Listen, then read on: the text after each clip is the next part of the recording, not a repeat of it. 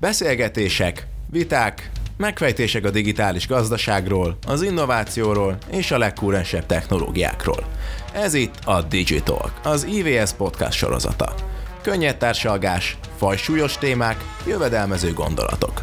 Hallgassatok ránk! Köszöntöm az IVS Digital Podcast sorozatának a e, hallgatóit, illetve a résztvevőit.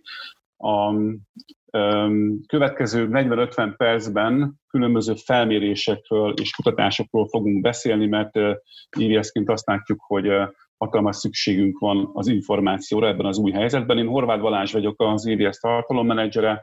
A vendégeim ma Jónás László, a Design Terminál üzletfejlesztési vezetője, Bot Vilmos, az IVS elnökségi tagja, illetve Gedai Bence, a Tech Embassy ügyvezetője. És ugye a mai témánk a, a járványhelyzet kapcsán született különböző területeket vizsgáló felmérések, illetve azok eredményei, amit szerintünk talán érdekes és érdemes lehet egy műsorba foglalni. Én végignéztem elmúlt pár hét ilyen felmérési eredményeit, illetve listáját, és egészen elképesztő mennyiségű felmérés született tehát ebből ez most egy kivonat, ti hárman egy szeletét képviseltek ennek, és az, az a reményünk, hogy majd a végére kapunk egy ilyen átfogó képet, hogy ti a különböző fókuszú felmérésetek milyen eredményeket hozott. Úgyhogy ez, ennek a beszélgetésnek ez a célja. És akkor vágjunk is bele, és az lenne az első kör, hogy ki, milyen motiváció indított el arra, hogy ezt a felmérést elvégezze, és nyilván ez a kérdés arra is alkalmas, hogy magatokat is egy kicsit bemutassátok, illetve ebbe beleszőjétek azt, hogy, hogy ti pontosan mivel foglalkoztak, milyen szervezetet vagy közösséget képviseltek. Esetleg Bence, kezdjük veled, mint utolsó pillanatos résztvevő, szerintem megadom neked ezt az elsőbséget. Jó van, köszönöm szépen, üdvözlök mindenkit.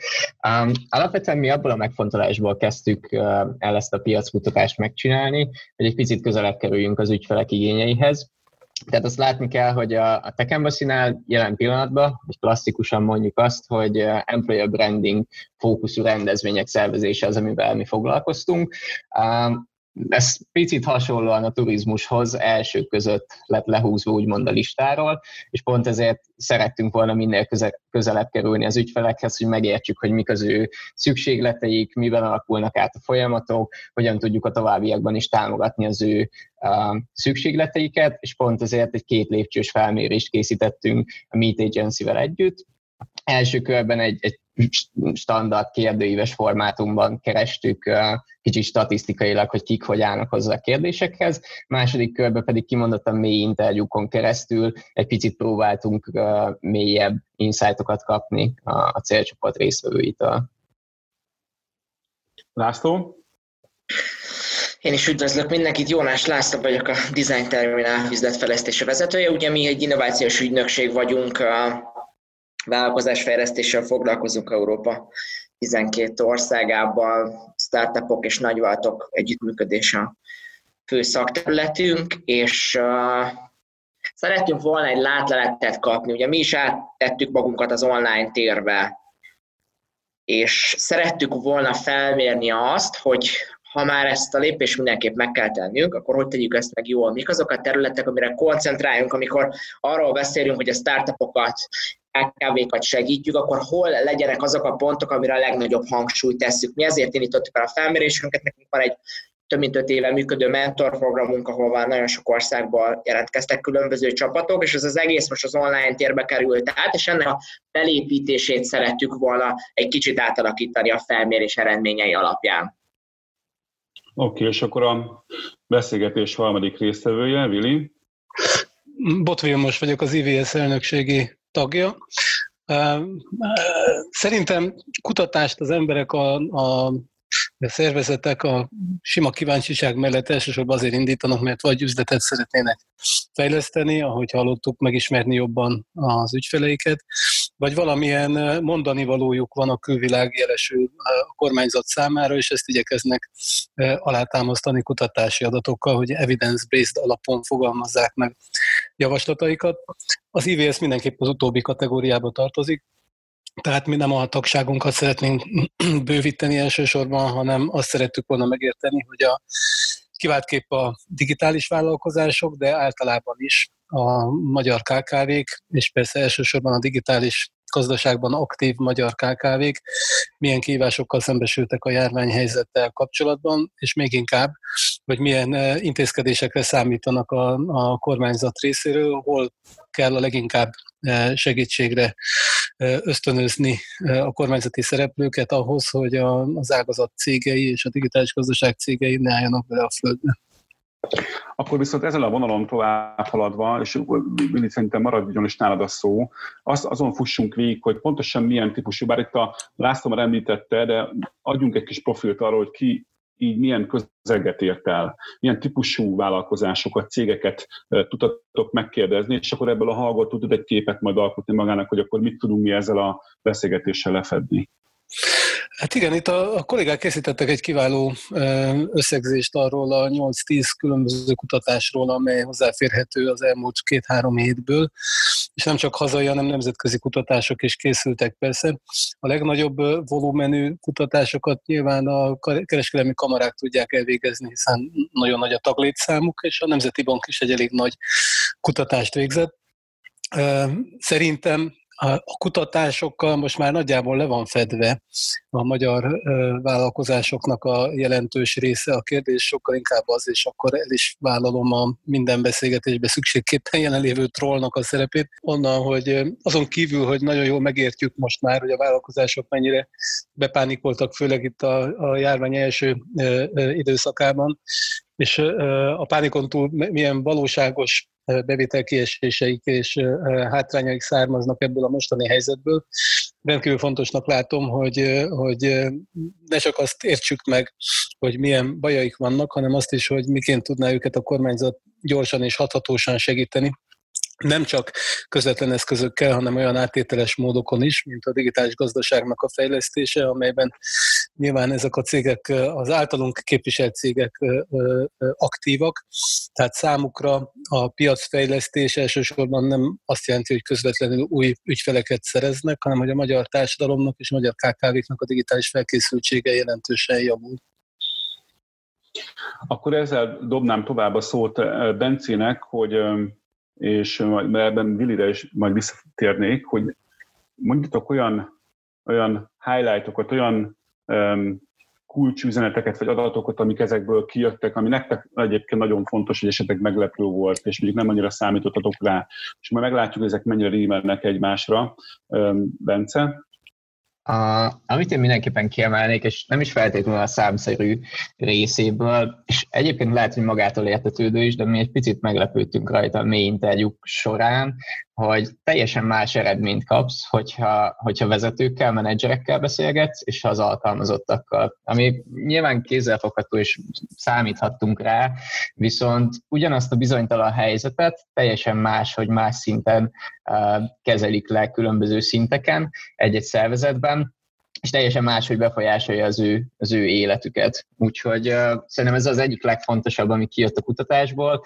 Másik oldalon szerintem ez mindannyiunk kutatásában megtalálható volt, nagyon nagy hangsúly fektetődik most arra, hogy digitalizáció, tehát hogy tudnak átállni uh, a cégek um, digitális felületekre, ebből a szempontból én azt gondolom, hogy az IT szektorban dolgozó uh, legtöbb cégnek nem azt mondom, hogy könnyű volt a helyzete, viszont a legtöbb felület adott volt ahhoz, hogy ez um, viszonylag zöggenőmentesen meg tudjon történni. Nyilván itt felmerültek leginkább a toborzás kapcsán olyan folyamatok, felületek, amik esetleg hiányoztak, vagy nem voltak száz százalékban digitalizálva.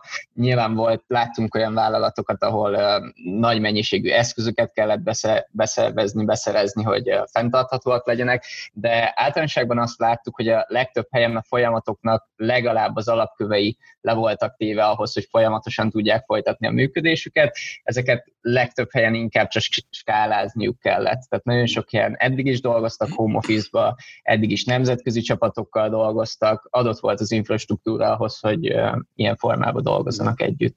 És mi volt az a különbség? Bocsánat.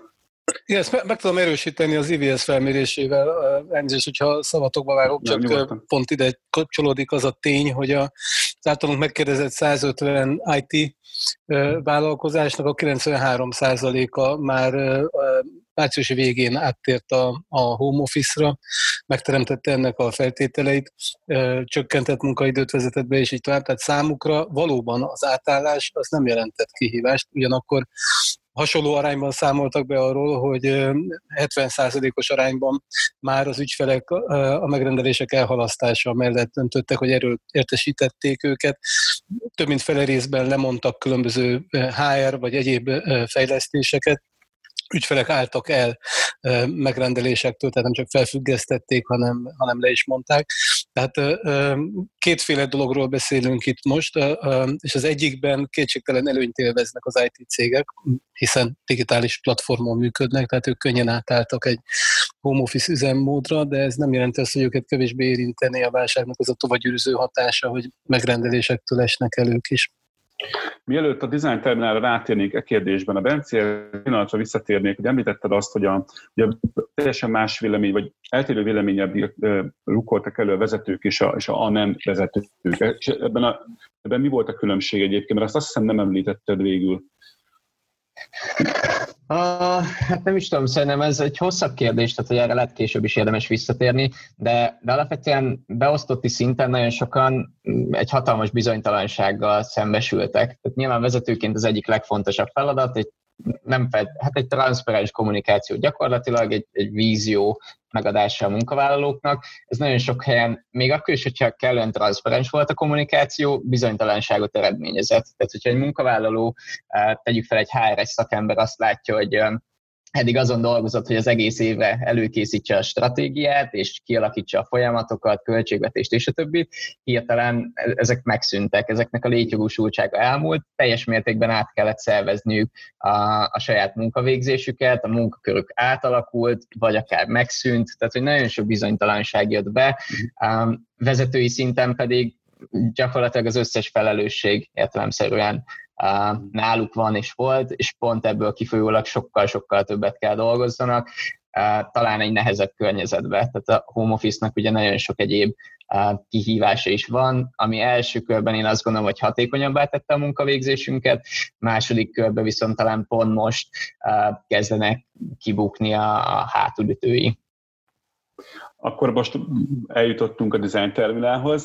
Nálatok a Ugye az eredeti kérdés úgy hangzott, hogy milyen meglepő, vagy olyan, olyan érdekes highlightjai vannak az eredményeknek, amiről érdemes beszélni, vagy amivel, amivel nektek is foglalkozni kell, vagy ami esetleg figyelemfelkeltő.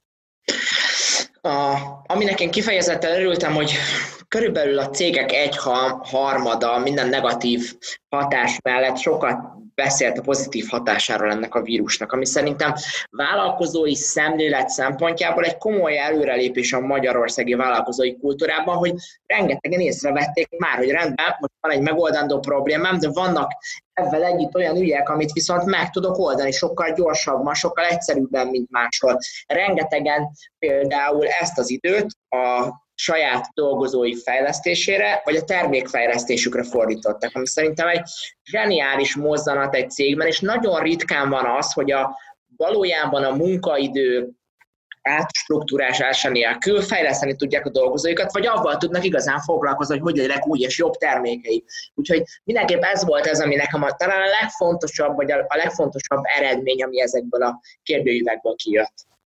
De ez azt hiszem, ez másnál is volt, ugye? Bence, nálatok is azt hiszem, ez benne volt a eredményekben. Igen, igen, csak egy picit akartam csatlakozni az előző gondolathoz, hogy abszolút mi is azt láttuk, hogy talán az egyik legpozitívabb változás így vállalkozói körökbe, sokkal erősebb lett az együttműködés. Tehát nagyon sok olyan kezdeményezés indult el, ahol több cég közösen kezdett el gondolkozni. Eddig talán egy picit jellemző volt az, hogy mindenki a, a saját termékeibe, a saját folyamataiba, a kis fogaskerekekbe volt elmerülve, most azt látom, hogy sokkal többen keresik az együttműködési lehetőségeket, akár konkurenc cégekkel is, és több, sokkal több közös gondolkozás kezdődött meg. Egyébként, ahogy a beszélgetés elején említettem, most arra a körre kérnélek feltéteket, hogy, hogy a, nézzünk egy kicsit a jövőbe, tehát hogy a, a, most a felszívott információ alapján ti hogyan jósoljátok meg annak a körnek a következő pár hónapját egyébként, amit, amit felmértetek? Tudom, nem tudom, hogy a kutatásban is gondolom voltak erre irányuló kérdések, hogy mire számítanak hogy fogják ezt túlélni, milyen kilátások vannak előttük, miben bíznak, miben nem bíznak. Ezt egy kicsit járjuk körbe, és fessünk egy pozitív vagy egy negatív képet. Nem tudom, hogy éppen melyik őtöknél mi jött ki egyébként erre vonatkozólag a felmérésekből.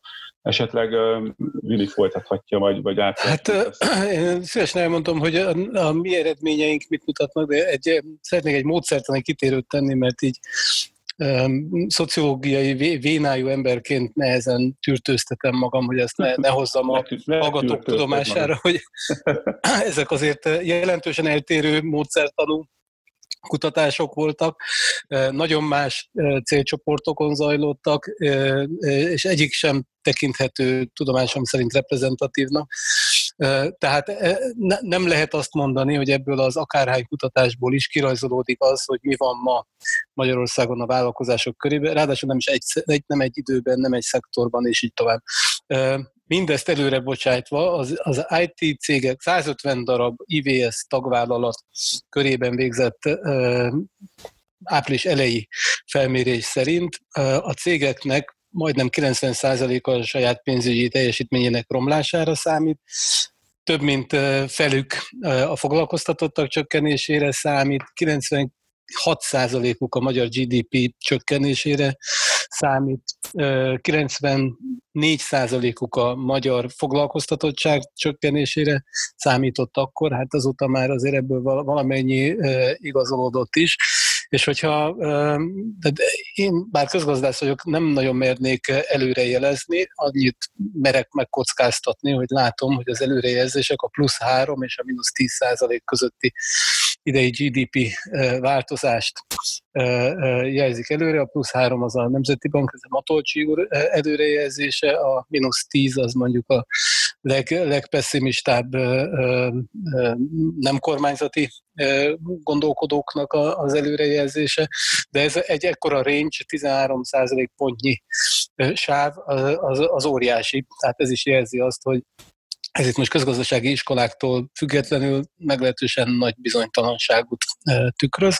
Ez egyébként a cégek válaszaiból is kitetszik, és számomra a legnagyobb pozitívumot, vagy a leg, legtöbb bizakodásra okot adó tényezőt az a két úrnak az iménti lelkes beszámolója jelentette, hogy jelesül a cégek saját maguk optimistán néznek a jövő elébe, és saját fejlesztésükre, meg munkatársaik fejlesztésére fordítják ezt a, a kényszerszünetet. Én tartok tőle, hogy ennyire nem, e, e, nem teljes körűen ilyen derűs a kép, a, a mi felméréseink szerint sajnos az, az nem változott még meg a magyar vállalkozások körében. Lehet, hogy az együttműködési hajlandóság nő, de a, a felnőtt képzésben való részvételi hajlandóság az rendkívül alacsony Magyarországon.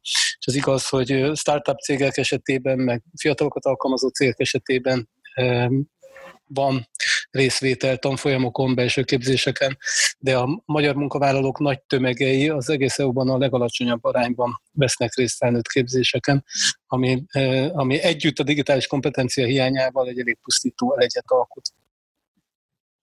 Köszönjük a disclaimer is, mert a, ez, ez akkor ezzel együtt le is van tudva, és a, átadnám, vagy tovább görgetném a szót, hogy ez van-e hozzáfűzni valótok. Mármint a kilátásokra, a jövőre nézve, a bizakodást, a, a pozitív, vagy negatív Star, A startup világ ugye nagyban függ a finanszírozási oldaltól, ugye ezek a cégek nagyon sokszor, vagy egy ötlettel, vagy egy ötlettel, plusz egy uh, már félig működő valamivel elindulnak, és akkor ehhez kapnak forrást, amivel kimennek a piac, és akkor vagy sikerül, vagy nem. Ugye jelen esetben ugye ez úgy működik, hogy ki van számolva, hogy x hónapnyi forrásom van, x embert tudok kifizetni, akkor kell rákészülöm, akkor kell, hogy legyen ügyfelem.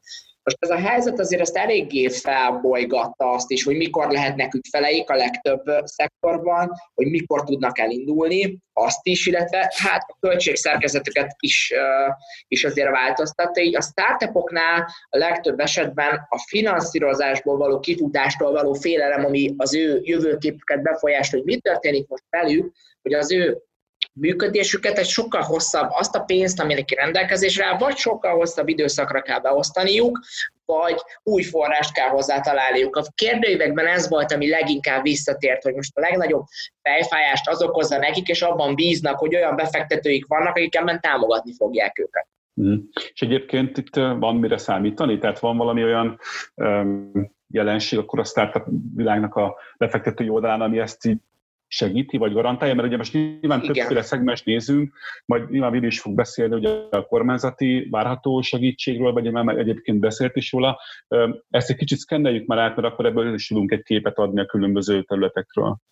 Mi a kérdőben a befektetőket is megkérdeztük természetesen külön arra, hogy ők hogy látják ezt a helyzetet, és szinte mindenki úgy nyilatkozott, hogy egyenként segíti a csapatait abban, hogy ezt a helyzet, vagy ezt a következő időszakot végig tudják élni, és talán képesek legyenek belőle még valami pozitívumot is kivenni. Úgyhogy a befektetők oldaláról mindenképp megvan a szándék, nyilván financiális okokból is ezen annál rosszabb nincs, hogy bedől egy befektetésük, hogy természetesen nekik is elemi érdekük, hogy ezek működjenek. Én az emberi oldalát is láttam azoknál a befektetőknél, akikkel én dolgozom, hogy ők nagy őszintén szívből megtesznek mindent azért, hogy azok a csapatok, akikben ők, akikre ők tétet tettek, akikben ők hittek, akik bennük hittek, abban ne csalódjanak, hanem tovább tudjanak menni az az úton, ami a sikerhez hozzá fog járulni a következő években. Uh-huh. Uh, mi nagyon kevés startuppal dolgoztunk, vagy a felmérésben egy-kettő volt, akikkel mély interjút készítettünk. Uh, szerintem mondjuk ez egy tipikus kérdés, és nem is biztos, hogy érdemes most megnyitni, hogy mit nevezünk startupnak. Tehát, hogy most itt startup alatt leginkább egy Bitrise-ra és shape gondolok, velük beszélgettünk többek között. Amit náluk láttunk többek között, az az, hogy ők töretlenül mennek tovább. Tehát, hogy náluk talán még, még jobban felpörgött a tobolzás és a termékfejlesztés, mint ezelőtt volt. Több cégnél is azt láttuk, hogy kijöttek olyan új termékszolgáltatásokkal, amik kimondottan a vírus helyzetbe, CSR megfontolásból próbálják segíteni a különböző célcsoportokat, tehát tegyük fel oktatási intézmények részére ingyenesen biztosítják a termékeiket, vagy különböző CSR felületeken támogatják a célcsoportokat, de náluk, amiket mi láttunk, hogy legalább olyan lendülettel, hanem még nagyobb ütemben mennek előre, mint eddig. Uh-huh. Igen, tehát az adakozás, meg a, a CSR, meg a vegyük ki a részünket, ez nyilván minden, minden ágazatban a, a menőbb, vagy a, a társadalmilag felelősen gondolkodó cégek, azok oda teszik magukat, felajánlanak gépeket, eszközöket, szoftvereket, fejlesztéseket, és ez szerintem na- nagyon sokat fog enyhíteni azon a, a zuhanáson, ami a, amin a gazdaság keresztül megy, és nagyon sokat segít a társadalmi esélyegyenlőség fejlesztésében, hiszen főleg azokat ö, ö, érdemes ilyenkor segíteni, akik nem férnek hozzá azokhoz a javakhoz, amelyekhez mások viszont hozzáférnek. Tehát például az, az IVS igyekezett beleállni abban, hogy a minél több ö, olyan helyre jusson el laptop, számítógép, bármilyen digitális eszköz, ahol egyébként ezzel nem rendelkeznek a, a diákok, de erre kormányzati program is szerveződött.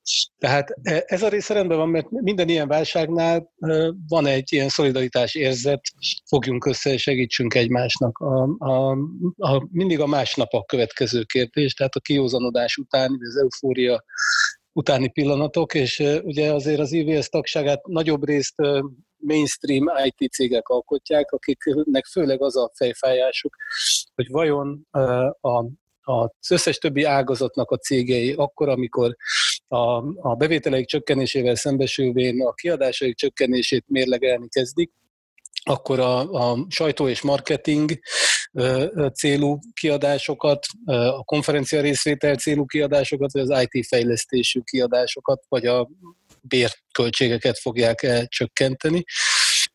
És mi nyilván azon vagyunk, arról igyekszünk meggyőzni mind a potenciális IT igénybevevőket, mint pedig a kormányzatot, hogy ez a válsághelyzet, ez most egy lehetőséget ad arra, hogy az elhalasztott digitális fejlesztéseket olyan helyeken is elvégezzék, amelyeknek a hatékonyságát, a versenyképességét egyébként egy digitális fejlesztés tudná javítani. Most mondhatjátok persze, hogy bárki, a hallgatók is mondhatják azt, hogy elég paradox dolog olyankor érvelni digitális fejlesztés mellett, amikor a munkahelyek megtartása a legfontosabb. De én ezt mégse érzem paradoxonnak, mert a munkahelyeket a digitalizáció mellett is meg lehet tartani, csak egy magasabb szinten jönnek újra létre.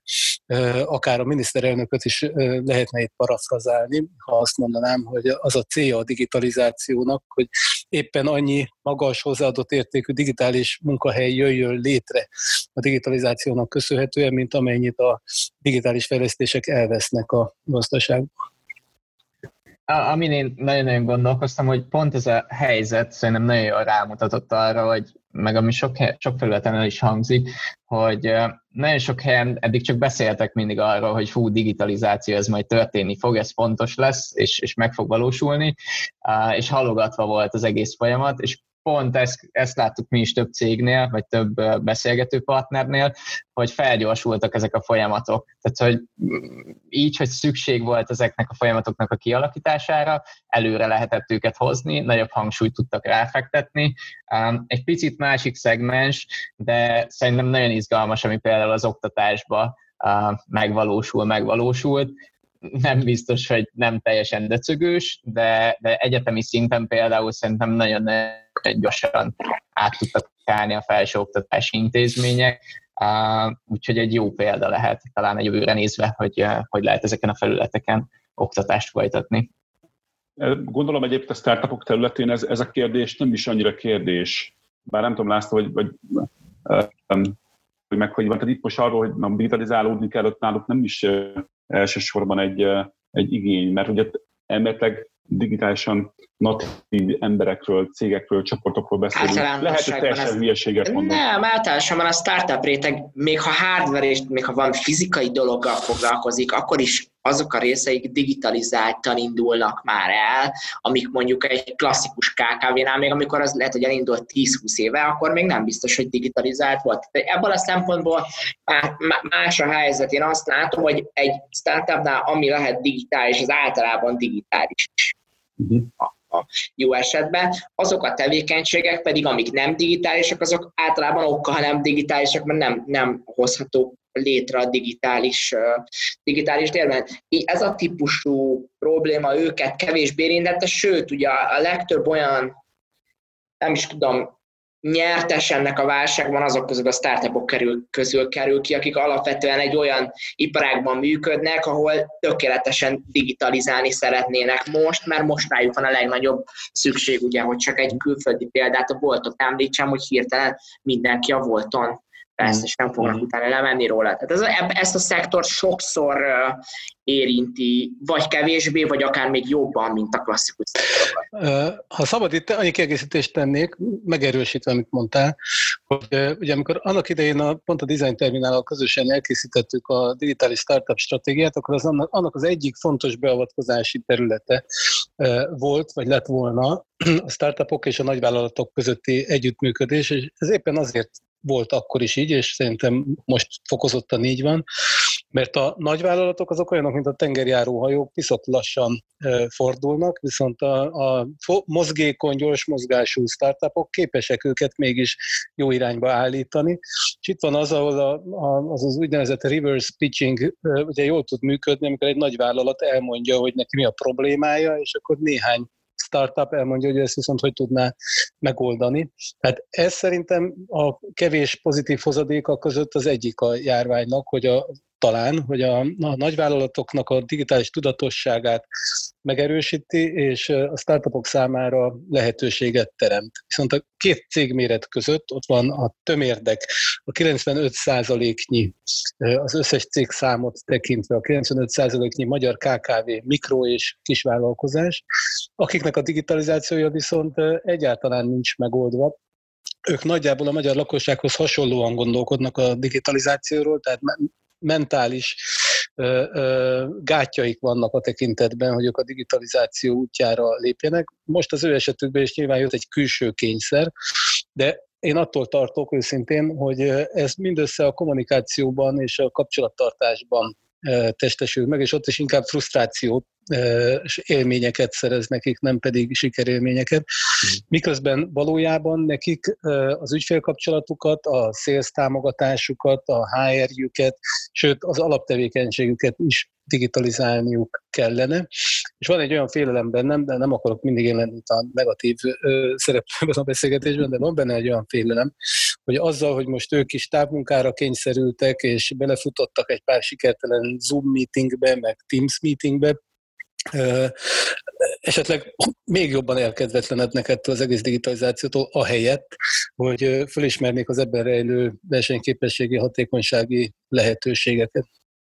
Na, de akkor ebbe belekapaszkodva, és hogyha én is egyébként ezt a nagy szakadékot akartam említeni, mit lehet tenni, vagy mi lehet az a megoldás, mi lehet az a, az a szabályrendszer, amiben a KKV-k is megtalálják ezt az utat, amit most a, a Vilmos kicsit szkeptikusan említ. Tehát, hogy többet is kérdezem egyébként, hogy mit gondoltok erről. Kicsit elszakadva most már a felmérésekről, mert egy ideje már elszakadtunk egyébként is tőle, és ez nem is baj. Tehát, hogy hogyan, hogyan lá, milyen eszközöket vagy lehetőségeket láttok abban, hogy ezek a cégek megtalálják, és a sikertelen Zoom meetingben nem ne úgy jöjjenek ki, hogy soha az életben nem fogom kipróbálni, hanem, hanem akkor ilyen megyek tovább.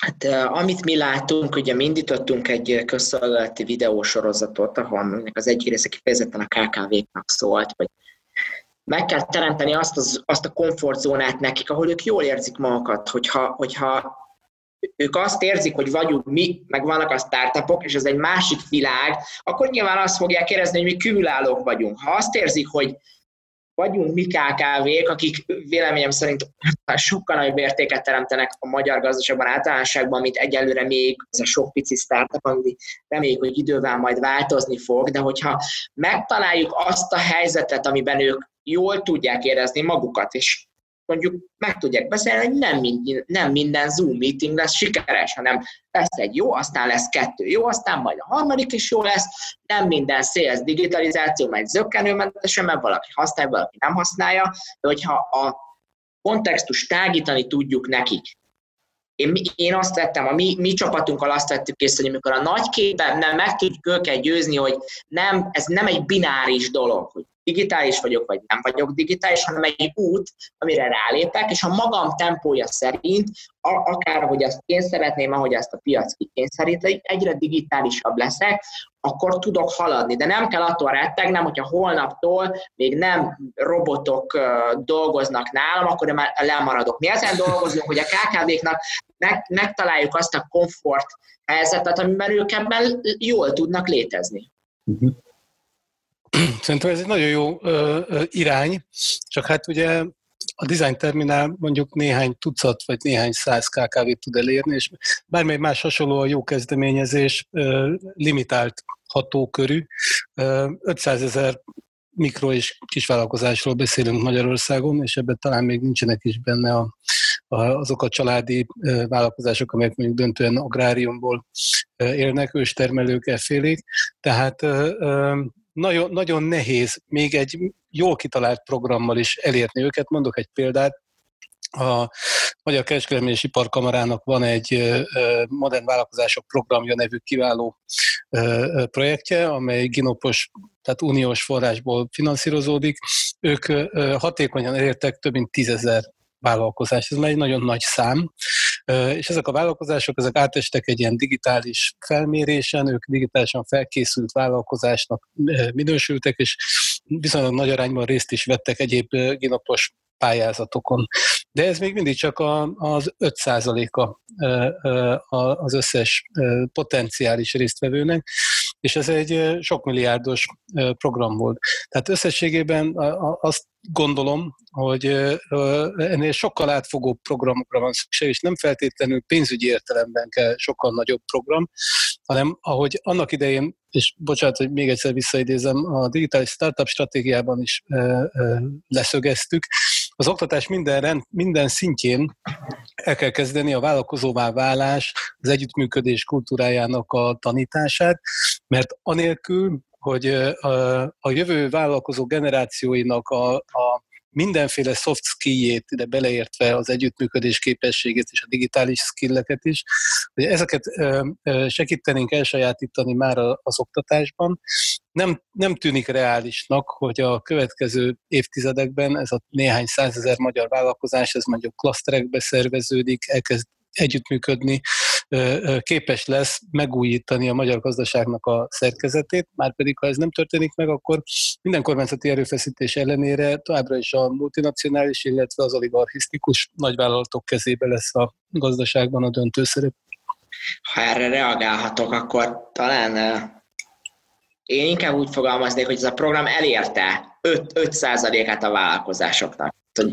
Kicsit megfordítanám. Én hiszek, igen, ez egy nehéz helyzet, de meg kell találni azokat a hubokat, amik elérik az 5%-okat. Mi együtt dolgozunk az agrárgazdasági kamarával pont azon, hogy legyen egy hub, ahol ezek a fejlesztések összpontosulnak, és onnantól az le tud csatornázódni az őstermelőtől a nagyvállalatig.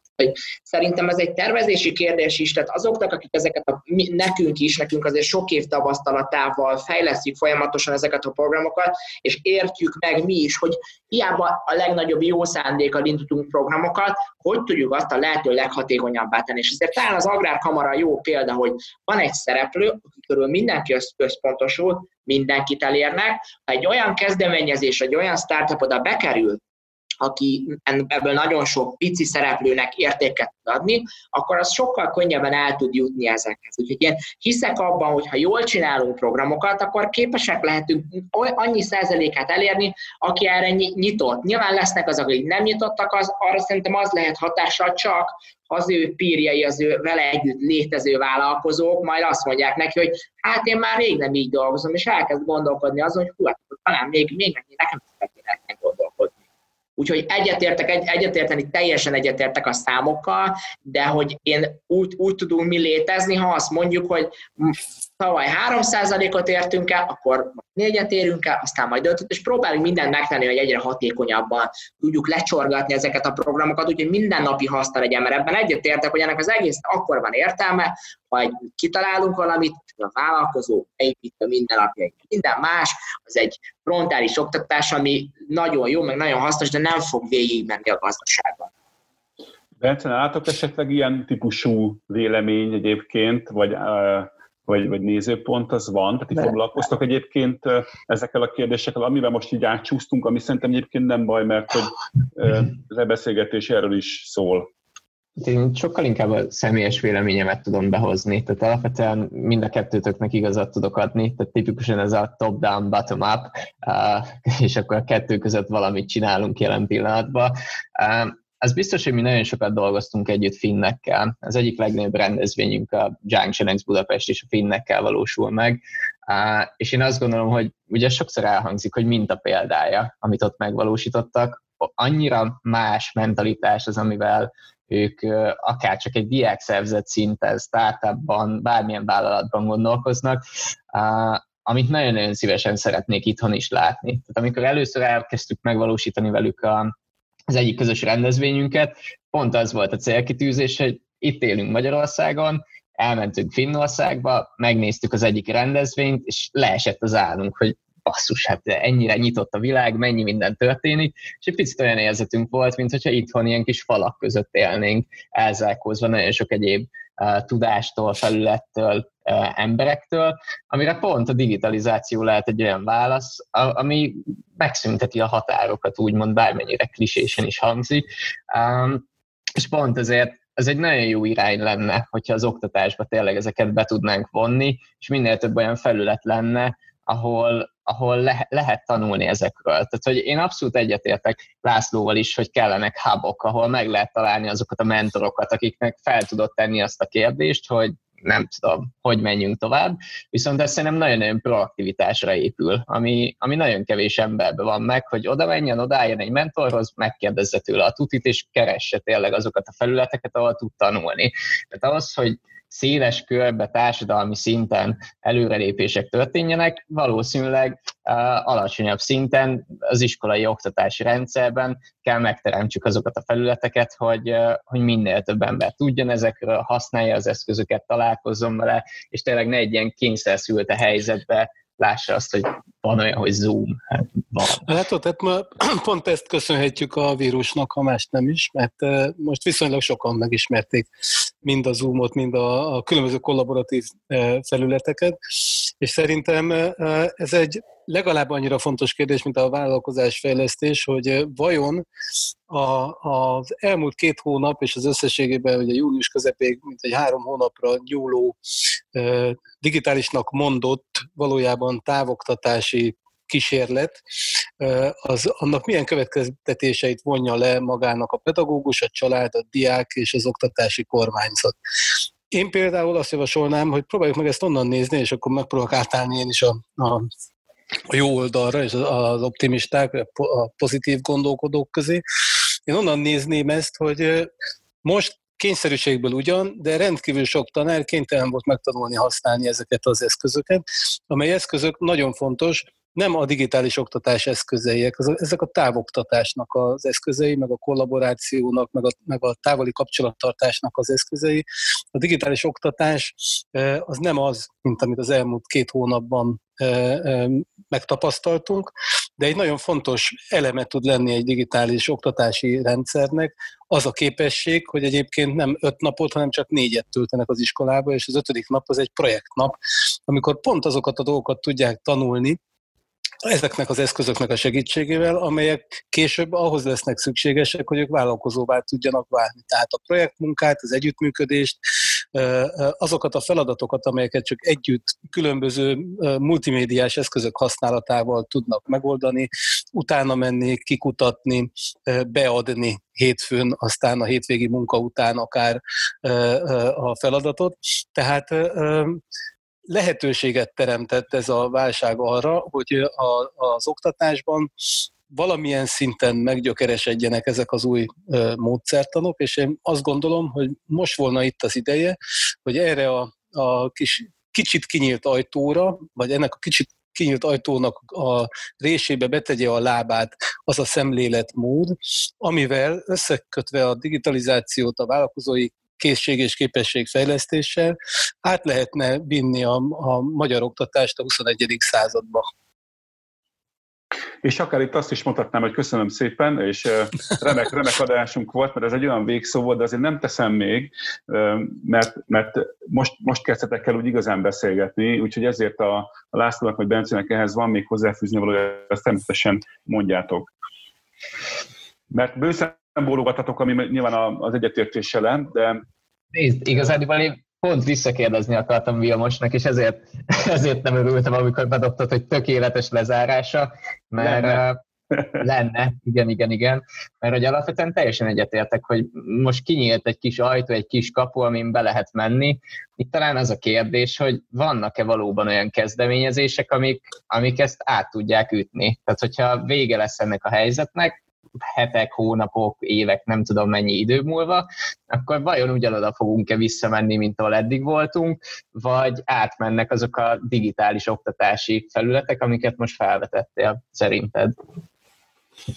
Hát most már optimista hangulatba kerültem, úgyhogy azt, azt szeretném ebben a kérdésben képviselni, hogy, hogy a kritikus tömeget, ha sikerült elérni, és ez, ez megint csak egy kutatási feladat, amely kutatást el kell valakinek majd végeznie, hogy a pedagógusok, a, a családok milyen arányban tudták magukévá tenni ezt a szemléletmódot. Mennyire pozitív az attitűdjük ezzel az egésszel kapcsolatban, hogyha ha lefejtjük erről a sok frusztrációt, csalódást és családi konfliktust, ami a túl szűk keresztmetszetet jelentő internet, vagy a túl kevés otthoni eszköz jelentett. Én abban bízom, ugye azt szokták mondani, hogy 20%, 25% az a kritikus tömeg, amit hogyha meghalad valami, akkor az már tömegméretűvé válik, tehát akkor jön a tömeges elterjedés. Annak drukkolok, hogy a digitális eszközök oktatási célú használata, és még ha csak egy ilyen szűk távoktatási keretek között is, mint ahogy ez most történt az elmúlt két hónapban, ez elérheti azt a kritikus tömeget, amitől át tud ez az egész billenni de látom azt a kockázatot is, hogy kontraproduktívá válik az egész, és hogy pont, hogy mindenki megutálja egy életre, és nem akar soha többé Zoom meetingen részt venni a diákjaival, vagy a tanárjaival. Logikailag könnyű belátni, hogy nem rossz dolog néha otthonról tanulni, vagy ha az ember átesik egy kisebb műtéten és lábadozik a kórházba, akkor mondjuk onnan tanulni, vagy a nyaralás közben is, vagy a hosszúra nyúlt, hosszú hétvége során is távolról becsatlakozni az iskolai munkába, tehát ezek azért nem ördögtől való gondolatok, és most világosá vált, hogy ezt meg lehet csinálni. Kérdés, hogy a tanárok hány százaléka lesz olyan, aki azt mondja, hogy srácok, aki nem akar volna bejönni, az ne jöjjön, de ez majd 10-től 11-ig legyen elérhető. Én bízom benne, hogy egy, ki fog alakulni egy új egyensúly. Pont az oktatás szerintem egy nagyon jó példa arra, hogy a lényeg a fókuszon van, hogy az, hogy az offline térben azokkal az élményekkel szembesüljenek, egyetemen is, amikor egy projektmunkát végeznek, amikor egy céghez mennek, amikor beszélgetnek egymással, olyan területeken maradjon és erősödjön az offline tér, ahol annak valójában hozzáadott értéke van, ahol erre pedig nincs szükség, sőt, igazából pont, pont nem biztos, hogy hozzáad, azok pedig át fognak tudni kerülni az online térbe. Szerintem ezt, én, én azt látom azokon a munkahelyeken, azokon, a, azokon az iskolákban, amivel kapcsolatok, kapcsolatomban, hogy ez ugyanúgy, hogy ugyanúgy azoknál is egy út, akik ebben még nem találkoztak, amíg soha nem csinált Zoom meetinget, tehát a nulla és egy Zoom meeting között sokkal nagyobb különbség van adaptálódásban, mint az egy és az ötven között. Az a tanár, aki életében nem csinált Zoom meetinget, az eddig azt mondta, hogy soha életében nem fog online órát tartani, aki egyet csinált már, az sokkal nagyobb eséllyel mondja azt, de ezt egy vállalatvezetőre is, akiket találkoztam, sokkal nagyobb eséllyel érti már meg azt, hogy, ha, hogy ennek van értelme. Nyilván meg kell találni a helyét, nem szeret, őszintén nem szeretném ez az online lét túlságosan átvenni a szerepet az, az a valódi, valódi léttől, mert nem, nem tartom jónak, de biztos vagyok benne, hogy azok a meetingek, amire én például egy órát utaztam eddig, hát nem biztos, hogy azt az egy órát azt avval töltöttem a leghasznosabban. Rendben, szerint igen. Egy dolgot még hadd had tegyek hozzá, mert a, a, digitális oktatás értelmezési tartományának csak egy valóban egy szűkszelete ez a távoktatási megoldások, és az e, súlyos félreértés volna azt gondolni, hogy az oktatás digitalizációja az a, az, a, a Zoom meetingeket jelenti. Ellenkezőleg a, a digitális oktatás az azt, azt is jelentheti, hogy Lego kockákat rakosgatnak az osztályteremben. A, a dolognak a lényege az együttműködés volna, az algoritmizáló gondolkodás elsajátítása volna, az önálló munkavégzés, a kritikai szemléleti, és sorolhatnám. És ezek közül maga az, hogy a digitális skilleket egyébként mindeközben magukra szedik a gyerekek, az csak egy bónusz. Talán éppen ezért nem is a digitális oktatás a jó kifejezés, hanem, hanem egy új pedagógiai módszertan volna a jó kifejezés, csak ugye a digitalizáció olyan mértékben támogatja ezt a módszertani változást, hogy ezért is csomagoltuk annak idején a digitális oktatási stratégiának a keretei közé ezt az egészet, de hogyha azt valaki alaposan olvassa, láthatja, hogy az is egy szemléletváltást akar inkább elérni, sem mint még több informatika órát, ellenkezőleg szó nincs arról, hogy több informatikát kéne tanulni, algoritmizáló gondolkodást, azt igen, meg azt a képességet, hogy hogy találok meg dolgokat abban a világban, ami tel is tele van információval. Nekem azt mondja az alaptanterv, hogy ennek a sok-sok információnak csak egy helyes metszete van, én meg viszont azt szeretném, hogyha magam is megtalálhatnám a saját igazságaimat a világban. Ez nem lesz jó munkavállaló az a gyerek, aki erre nincsen megtanítva. Jó, én azt hiszem, hogy a, a beszélgetésben akkor ilyen kettő az egyben témát kaptak a, a hallgatók, mert egy kicsit a digitális oktatást is belevettük, ami egyébként szerintem teljesen rendben van, hiszen ezek a témák, ahogy láttátok is az elmúlt közel egy órában adják magukat és kapcsolódnak egymáshoz. Én azt gondolom, hogy így zárszóként mind a három résztvevő által képviselt szervezet ezen van. Ugye ez nektek jó munkát kívánok a, a továbbiakban, megköszönöm, hogy eljöttetek. Jónás Lászlóval, Bot Vilmossal, illetve Gedai Dencével beszélgettünk, és a hallgatóknak pedig köszönjük a figyelmet. Sziasztok és viszontlátásra! Mi is köszönjük, sziasztok! Köszönjük szépen, sziasztok! Ez volt a Digitalk, az IVS podcast sorozatának legfrissebb kiadása. Ha minden tudni akarsz a digitális gazdaságról, az innovációról és a legújabb technológiákról, akkor kövesd a műsort az IVS platformjain. A műsorral kapcsolatos észrevételeket, ötleteket a digitalk.ivs.hu e-mail címen várjuk. Hamarosan újra találkozunk.